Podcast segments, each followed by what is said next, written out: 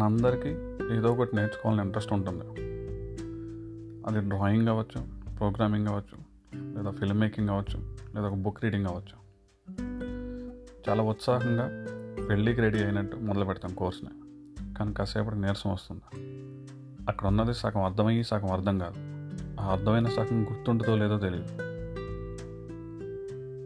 ఏ విషయం అయినా తెలుసుకోవడానికి రెండు దారులు ఉన్నాయి. ఒకటి చదవటం, ఇంకొకటి అర్థం చేసుకోవడం. శంఖంలో పోస్తే తీర్థం, పెంకులో పోస్తే నీళ్ళు అన్నట్టు రెండు ఒకలానే ఉన్నప్పటికీ మన స్కూలు కాలేజీలో దయవల్ల చదివిన దాన్ని అర్థం చేసుకోవడం కంటే గుర్తుంచుకోవడం ఎక్కువ నేర్పారు. ఒక జనరేషన్ మొత్తానికి ఈ మెమరైజేషన్ అనే వైరస్ని అడ్డించేశారు. మీ ఇంట్లో ఎవరైనా స్కూల్కి వెళ్ళే పిల్లలు ఉంటే వాళ్ళ హోంవర్క్ బుక్స్ ఒకసారి ఓపెన్ చేసి చూడండి. 2 times 1 is equal to 2, 2 times 2 is equal to 4 ఇలా బోల్డ్ లెటర్స్లో ఉండి కింద ఒక 10 బ్లాంక్ రోస్ ఉంటాయి. వాడికి అదేంటో ఒక 2 coins ఎక్స్ప్లెయిన్ చేస్తే వాడికి లాజిక్ అర్థమవుతుంది. కానీ వాళ్ళ చేత జిరాక్స్ షాప్ పెట్టించి కింద ఓ 10 సార్లు రాయిస్తారు. వాడు అది రాసేస్తే అయిపోతుందనే మైండ్ సెట్తో ఉంటాడు. ఆ రాసేది కూడా బొమ్మలు గీసినట్టు రాస్తాడు. ఇది కూడా ఒక కైండ్ ఆఫ్ మోరల్ కరప్షన్. ఏ విషయమైనా బట్టి బుర్రను పాడు చేసుకోకుండా ఈజీగా అర్థం చేసుకోగలిగేలా రిచర్డ్ ఫైన్మెన్ అనే ఒక theoretical physicist, 1965 Nobel prize winner, ఒక టెక్నిక్ కనిపెట్టాడు. అదే ఈ ఫైన్మెన్ టెక్నిక్. ఇది చాలా simple and easy and effective technique. దీంట్లో మొత్తం 4 steps ఉంటాయి. Step 1 concept and study. First మీరు పిక్ చేసుకున్న టాపిక్ గురించి మీకేం తెలుసో ఆ పేపర్ మీద రాయండి, పాయింట్ వైజ్ ఒక సార్టెడ్ ఆర్డర్లో.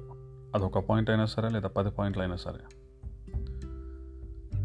తర్వాత మీరు పిక్ చేసుకున్న బుక్ కానీ కోర్స్ కానీ చదవండి. అది అయ్యాక చాలా సింపుల్ పాయింట్స్లో మీకు అర్థమైంది అదే వైట్ పేపర్ మీద ఒక సార్టెడ్ ఆర్డర్లో రాయండి.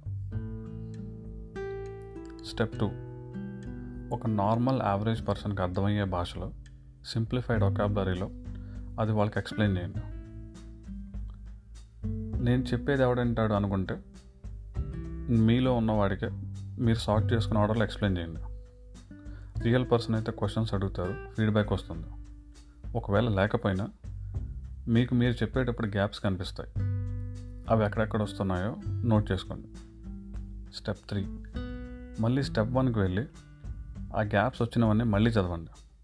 చదవడం అంటే మెమరైజేషన్ కాదు, అర్థం చేసుకోవడం. Step 4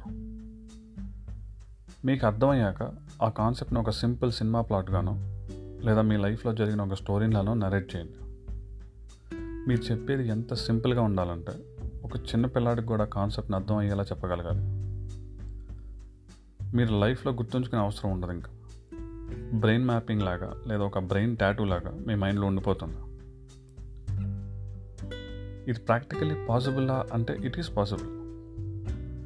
ఫైన్మెన్ అంత స్మార్ట్ కాకపోయినా అలాంటి రెవల్యూషనరీ మైండ్ ఉన్న నా ఫ్రెండ్ వినయ్ అని నా ఇంజనీరింగ్ క్లాస్మేట్ నాకు ఇప్పటికీ వాడు నరేట్ చేసిన ఎలక్ట్రానిక్ డివైసెస్లో Hall coefficient, pin diode, varactor diode, అలానే డిజిటల్ ఇమేజ్ ప్రాసెసింగ్లో వచ్చే high pass filter, low pass filter, even managerial economics and financial analysis అనే ఒక MBA సబ్జెక్ట్లో వచ్చే small scale business versus large scale business ఆ టాపిక్ని వాడు ఒక బిగ్ బడ్జెట్ మూవీ వర్సెస్ ఒక స్మాల్ బడ్జెట్ ఎక్స్ప్లిసిట్ మూవీ ఆ కంపారిజన్తో నరేట్ చేశాడు. అండ్ ఇన్ ఇయర్స్ తర్వాత ఐ స్టిల్ రిమెంబర్ ఎవ్రీథింగ్. వాడు చెప్పిన ఒక మాట ఏంటంటే, టీచింగ్ అంటే ఒక స్టూడెంట్ వేవ్ లెంత్లోకి టీచర్ రావడం, టీచర్ లెవెల్కి స్టూడెంట్ రావడం కాదు. మీకు నచ్చితే ట్రై చేయండి. Happy learning.